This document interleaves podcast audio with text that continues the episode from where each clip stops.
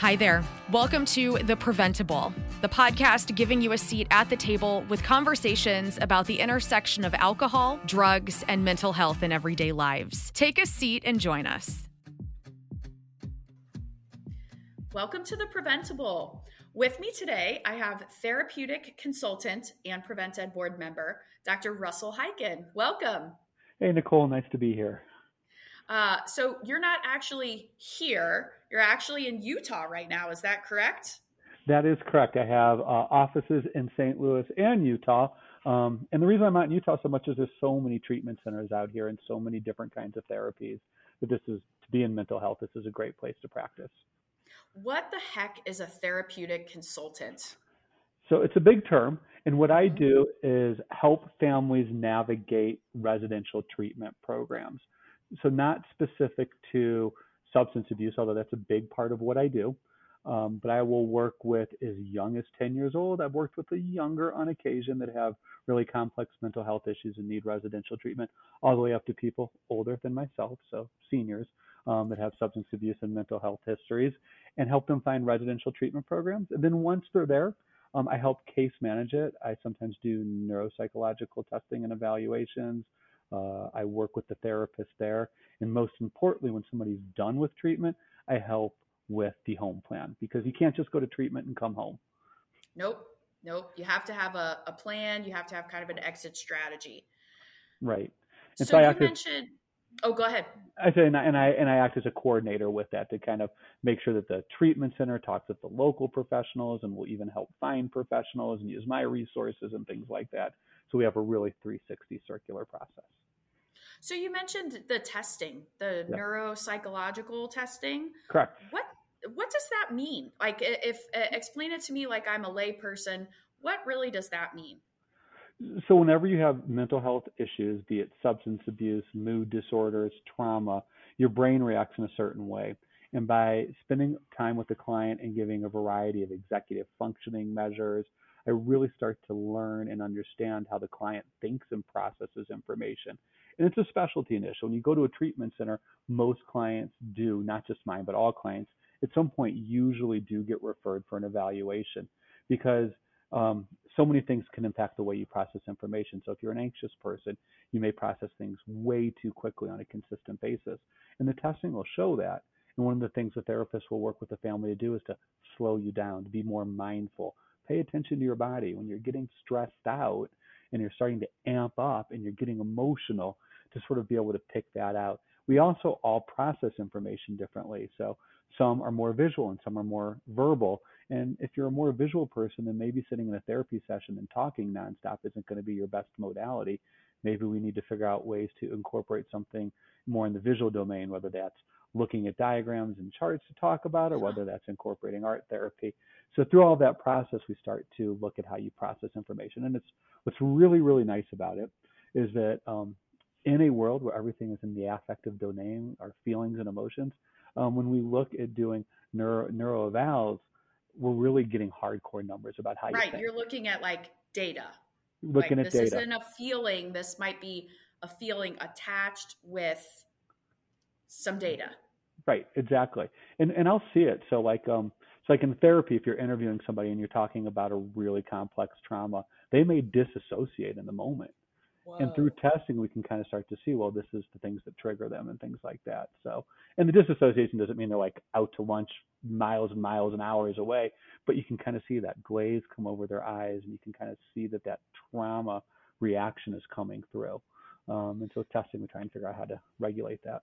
So I'm fascinated because I think I first met you when you were a principal for a local high school, which you know you're dealing with a lot of different types of teenagers. And then now i mean i don't mean to put it bluntly but you're dealing with some pretty hardcore situations.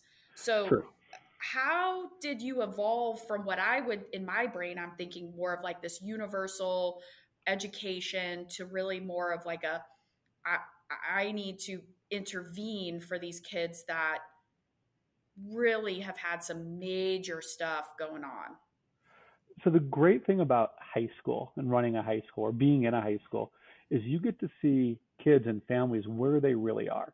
There is nothing artificial. So when you come and you sit in a therapy session, not that that's artificial, but hey, we're going to be here from you know 6 to 7 p.m. and we're going to talk about it, and I'm in control of the session, hopefully. In a high school, in a high school, it is there's no control, zero control, but you get to see real raw emotion. You know, you get to see kids and families at their very, very best, and you see them at their low points as well. And it was so cool. And what really got me fascinated by the field is I would see kids at their low point. I'd see that kid who I know the night before just learned that their parents were getting divorced or had a tragedy. And then the next thing you know, they're starring in the school play or, you know, they'd make a great play on the field. And you're like, wow, that's so cool. And figuring out how do adults support that. And so it all, and, and, and it all just kind of starts to weave together and you see families going through distress, and maybe the kids holding the family together.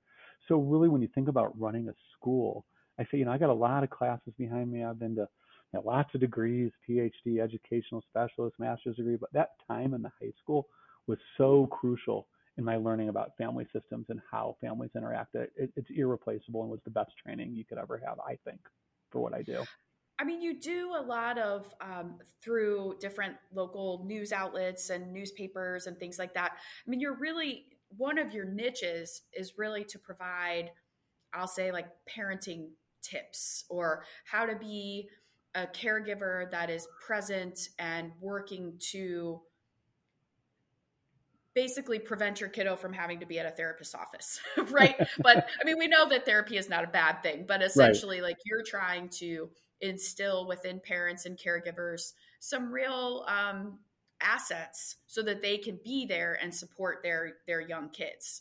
Right. So is does that come because you're a parent yourself or because you just see the connection between teens that are going through something and their family system or is it a little bit of both?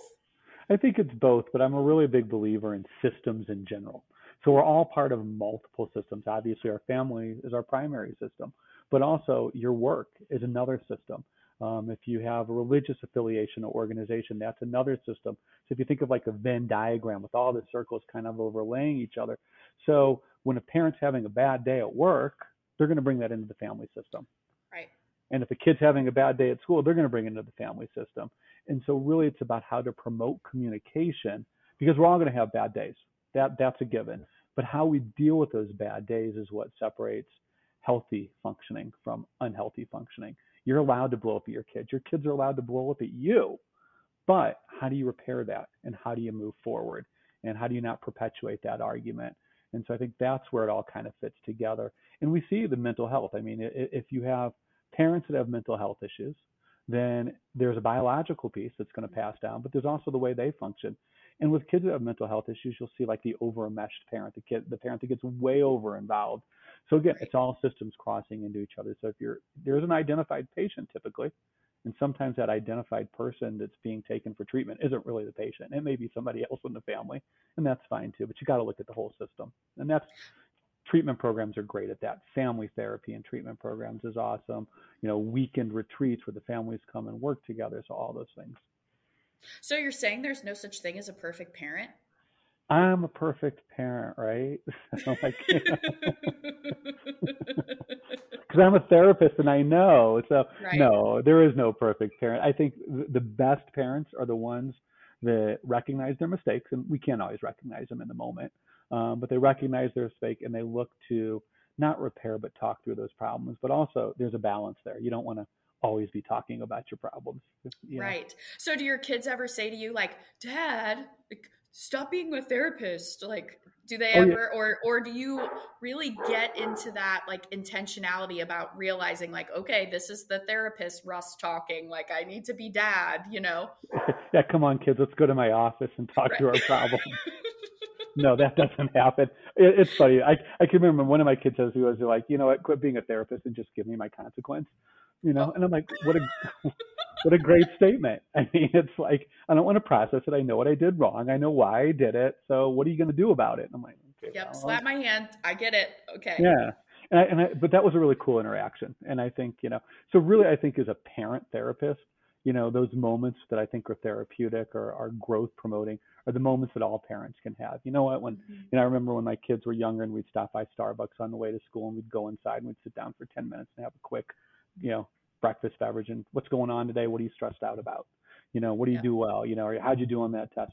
It's those natural conversations where you can kind of get in you know those things. I always tell parents um, you know what? Even if your kid's door is closed it doesn't mean don't come in just knock and go in like right. you, you got to initiate the conversation. Kids don't often initiate but if you do they'll talk.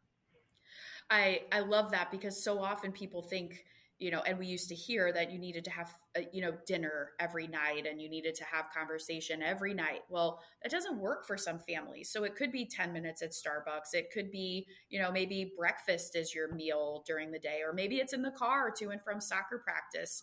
I know at my house we do highs and lows because right. i know if you ask a kid how's your day at school they'll say fine and that's how some days i want to respond too how was your day yeah. at work well fine but yeah. if we, you can do a high and a low and we also yeah. have you you can't have more than one low. Like because otherwise it's just like a complaining session, you know? But um I think those like tangible sort of parenting tips or hacks, everybody wants to hack something. Those I think are just super helpful for adults who are really trying to figure out this parenting thing because in the midst it feels so hard. Right. It feels so hard and, and I like how you said there's a high and a low. You know, it's like what you know, what's your goal for today? You know, what were you good at right. today? Right. Um, right. You know, those type of things. And there's so many different ways and different sort of metaphors that you can use. You know, it's like what was your rose? What was your thorn? What was your yep. high? What was your low? You know, Google those. But it's funny because we do do those with our kids sometimes. Yeah. And it's comical, but it's right, like right. And at least it at least facilitates a conversation, even if you're just laughing at each other. Yeah. All right. So speaking of that, I can imagine that when a teenager, by the time a teenager at this point in your career comes to you, there's been a lot going on, right? Right. And so I can imagine, uh, well, actually, I can't imagine, but I I would stand to believe that a parent whose child is now interacting with you feels like they have failed, feels like this is the worst it's going to get. They're at their wits' end. They don't know what to do because they've tried everything. How do you support those parents who feel like failures? That's a great question. So, if the parent is feeling like a failure and they're at their wits' end, let's flip that. How's the kid feeling? They may not admit it, but they're just as frustrated as the parent it's just harder for them to articulate it because it's embarrassing. They're not willing to talk about it. My comment generally is this you're not a failure as a parent because you're here. It, it, it's if you continue to let things go and they continue to get worse and you haven't done anything, that's the failure. Now, I will also say that sometimes things are so complex that you can do everything imaginable and you're still seeing the behaviors that are very, very troubling. And those are the families that my heart goes out to because they are doing everything and know that there's a biological piece to it or there's something else going on. Um, so the failure is doing nothing, doing something. That's that's what a parent's supposed to do. And you hope that as you go through treatment and therapy and we get down and going to treatment's not a 30 day deal. You know, it, it's one to two years of really hard work. You hope at the end of that you can look back and go, wow, look where we are now. You know, that's right. the goal. You know, and really that's really where those tests come. Direction. Yeah, and that's where those tests would I think be really helpful, especially for that family that feels like they've done everything, but maybe they haven't really considered that there's something biological going on. And I would imagine that that would be a relief Correct. almost to say, "Oh, like there's there's it, something here that we didn't know was here." Right. And when I sit in those treatment meetings at the at the treatment centers where you got the whole clinical team together and you got the family in the same room or on screens or however it is, and they're really talking about identifying the issues. So it validates the parents because when somebody is in treatment, you see those same behaviors that you see at home. Mm-hmm. You know, so that validates for the parent, like, wow, my child is doing this in multiple environments, or it could be my husband or wife. Let's not discount that it is, you know, it's sometimes adults um, right. And then if they do get a diagnosis or they do get a clarity, it does it, it gives you something to grab onto, and it gives you targeted treatment opportunities, no matter what it is. So if you have substance abuse issues, then you know you're looking at some type of cognitive behavioral combined with you know, a 12 step program, for example. You know, if you have trauma, you're looking at EMDR, brain spotting, along with insight oriented therapy. So it's really kind of targeting the therapies to the issue and really clarifying those and then setting little tangible goals along the way to show progress because, you know, it is true. You go forward and then you go backward and then you go further forward. It's just it's what is insight oriented therapy? What is that? Insight oriented therapy. you it sounds like sit around and talk about out. how you feel. Where... Oh, okay, okay, yeah, got it, got it. Yeah.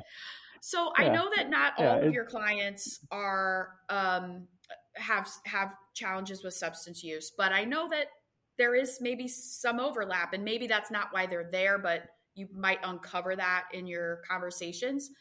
Um, this is not mean to I, this is not meaning to put you on the spot but is there amongst the teenagers that you're working with is there like a drug of choice that you're seeing that is more present in the the teenagers you're working with is it or, or you know people always ask us like what's the worst drug and it's like you can't say that because it really i mean it's dependent on so many things but we know who we see i mean that the teenagers we see are really dealing with cannabis and they're really dealing with alcohol. Is that the same in your world?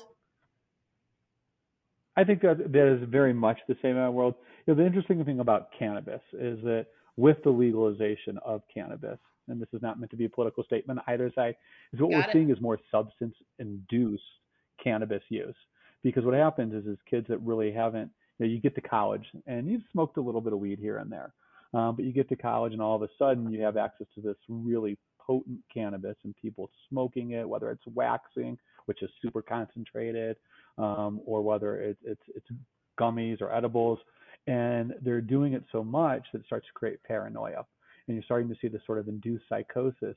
And so as part of that is reactionary. They they they use more cannabis instead of right. like saying I need to take a break from it.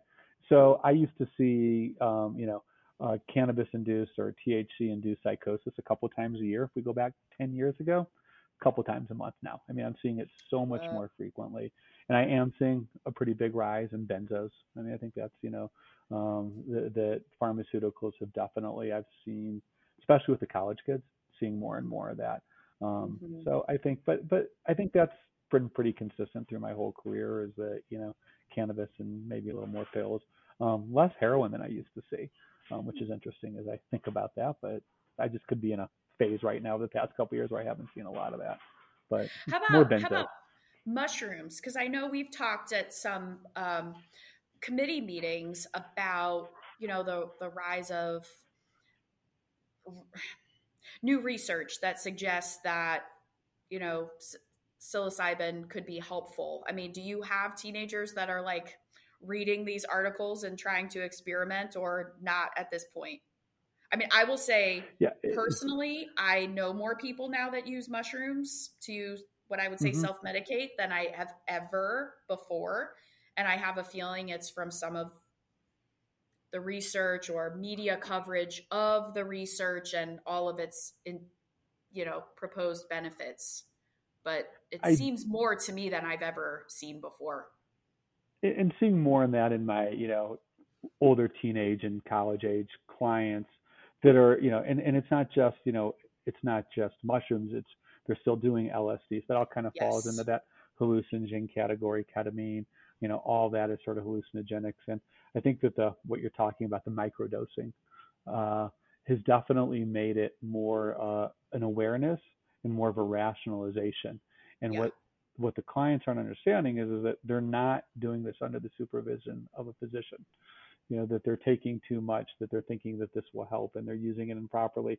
And I don't think the research is there yet on the psilocybin or, you know, doing those types of, of treatments. It, there is good research there. Um, the two things that come to mind for me are longitudinal data. So what's that look like 10 years from now? And then the durability from one treatment to the next. So if I go and I do some microdosing under the care of a psychiatrist or medical professional and I feel great afterwards, and maybe I feel great for weeks, but when does that trail off? And so I want to see some more research on the durability of the treatment before I can, you know, I, I my eyes are open to it. I find mm-hmm. it really interesting. I've seen some really good research, but I just have those questions knowing what I know working in substance abuse that it I just I have some cautions about it at this point. Yeah. Yeah. I I think it, it's it's infinitely interesting to me. Um, and I think what you said is spot on that the the research has allowed people to um, sort of rationalize their use but it, it, it is as you said typically not under consultation with a with a physician. Uh, so i'm going to end on a positive note here. What the heck? I mean you you do a lot of hard work. What do you do to unwind to take that sort of therapist hat off or that you know therapeutic consultant hat off?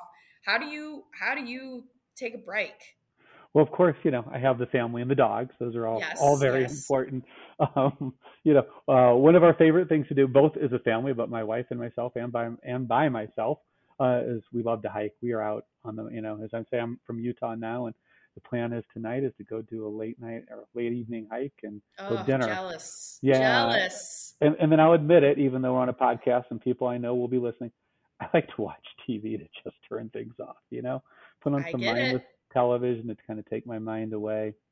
And uh, but self care is really important for all of us, not just in mental health, but everybody out there. You need to turn things off from work for a while and just take a break, because if not, you will be talking to me. That's right.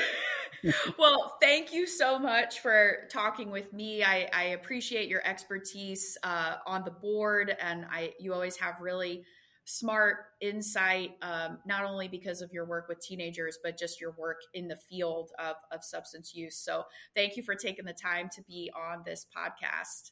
Um, of course. And uh, if you like more, uh, if you want more of this, you're liking what you're hearing, please consider rating, reviewing, and subscribing to The Preventable. Thank you, Dr. Hyken. Thank you. Thanks for joining us at The Preventable, brought to you ad free by PreventEd. Prevent Ed works to reduce or prevent the harms of alcohol and other drug use through education, intervention, and advocacy. Please visit their website at prevented.org. Like what you heard? Rate, review, and subscribe to stay up to date with what we are serving on The Preventable.